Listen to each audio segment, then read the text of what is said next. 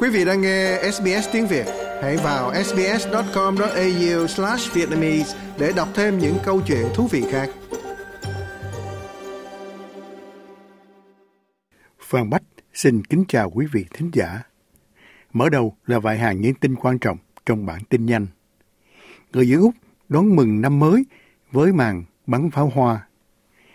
Nữ hoàng Đan Mạch Margaret đề nghị loan báo thoái vị. Mỹ Việt Nam gắn kết hơn bao giờ hết về kinh tế và chia sẻ tầm nhìn chung. Mở đầu là phần tin nước Úc. Đám đông chen chúc vào các vị trí thuận lợi để xem màn bắn pháo hoa nổi tiếng thế giới của cảng Sydney và những người vui chơi trên khắp đất nước đón chào năm mới với niềm hân hoan truyền thống. Đêm lễ hội kết thúc một năm đầy bất ổn nữa lại bắt đầu với dư vị từ năm 2003 về thời tiết khắc nghiệt, chi phí sinh hoạt khó khăn, nhà ở giá quá cao và xung đột chủ quyền. Trong đó các quốc gia khác ở Á Châu Thái Bình Dương cũng chào đón năm 2024. Tại Nhật Bản, trong khuôn viên chùa Jojoji ở Tokyo, các tu sĩ và người dân lần lượt vung một cây cột gỗ vào chiếc chuông lớn để rung lên trong năm mới.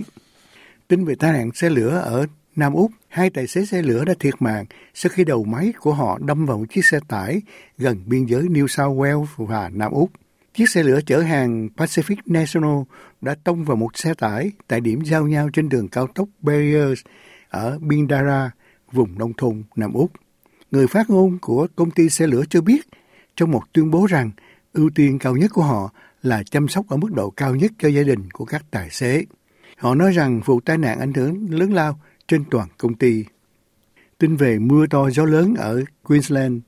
Lượng mưa lớn dự trù sẽ ập vào nhiều khu vực bờ biển phía đông nước Úc vào ngày đầu năm mới, khiến các cộng đồng bị lũ lụt tàn phá, đang chuẩn bị đối mặt với lũ quét có thể xảy ra. Cư dân ở vùng xa về phía đông nam của Queensland, bao gồm Gold Coast, Coolangatta, Tambourine Mountain và Springwood, đã được đặt trong tình trạng cảnh giác cao độ vào tối Chủ nhật với lời cảnh báo thời tiết khắc nghiệt, với dự báo lượng mưa dữ dội tại địa phương.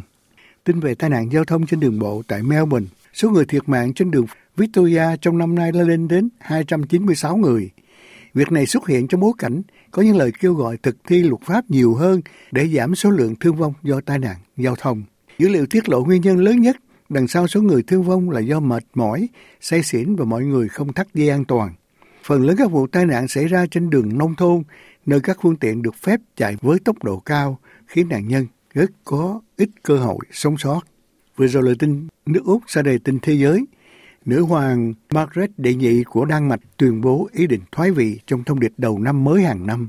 Bà là vị vua trị vì lâu nhất ở Âu Châu và tuyên bố thoái vị sẽ có hiệu lực từ ngày 15 tháng Giêng. Điều này sẽ khiến cho triều đại của bà kéo dài đúng 52 năm kể từ khi bà lên ngôi sau cái chết của cha bà là vua Frederick.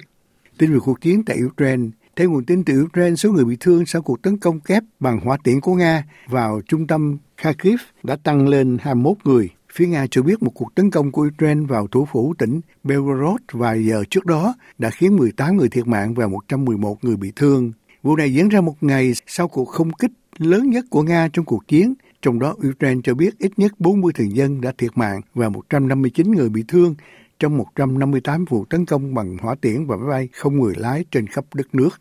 Tình Trung Đông, người dân và nhân viên y tế ở miền Trung Gaza cho biết máy bay phản lực của Israel đã tăng cường các cuộc tấn công vào khu vực khi các trận chiến nổ ra xuyên qua đống đổ nát của các thị trấn và trại tị nạn trong cuộc chiến mà Thủ tướng Israel Benjamin Netanyahu cho biết sẽ mất nhiều tháng nữa mới kết thúc.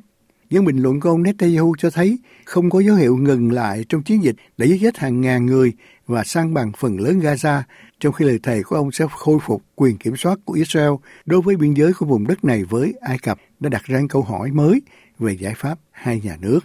Tin thể thao, cây vợt số một thế giới Novak Djokovic cho biết tham vọng của anh vẫn như trước khi bắt đầu mùa giải 2024 với các chiến thắng đánh đơn và đôi tương ứng ở United Cup ngày hôm qua Chủ nhật.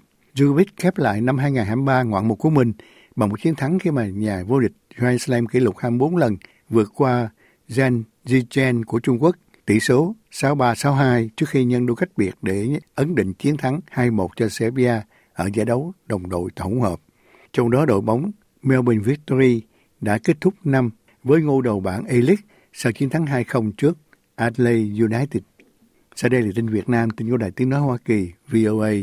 Đại sứ Mỹ tại Việt Nam, Mark Snapper khẳng định lại việc Washington và Hà Nội cùng chia sẻ tầm nhìn chung về khu vực và cho biết nền kinh tế của hai nước gắn kết hơn bao giờ hết khi điểm lại những thành tựu trong quan hệ Mỹ-Việt trong năm qua. Trong một video được Đại sứ quán Mỹ tại Việt Nam công bố hôm 29 tháng 12, ông Nepper gọi năm 2023 là một năm tuyệt vời cho quan hệ giữa Hoa Kỳ và Việt Nam, từ cựu thù thành đối tác chiến lược toàn diện. Ông Nepper nhắc tới chuyến thăm mà ông gọi là lịch sử của Tổng thống Joe Biden tới Hà Nội vào tháng 9 như là sự kiện quan trọng nhất trong bàn giao giữa hai nước trong năm qua. Trong chuyến thăm này, Tổng thống Biden cùng Tổng bí thư Nguyễn Phú Trọng nâng quan hệ Việt-Mỹ lên tầm đối tác cao nhất. Hoa Kỳ Việt Nam hợp tác chặt chẽ hơn về công nghệ mới nổi. Đại sứ Napper nói bằng tiếng Việt trong video, chúng ta đang cùng nhau xây dựng các điều kiện cho các ngành công nghệ cao như công nghiệp, bán dẫn, khởi sắc. Like, share, comment. Hãy đồng hành cùng SBS tiếng Việt trên Facebook.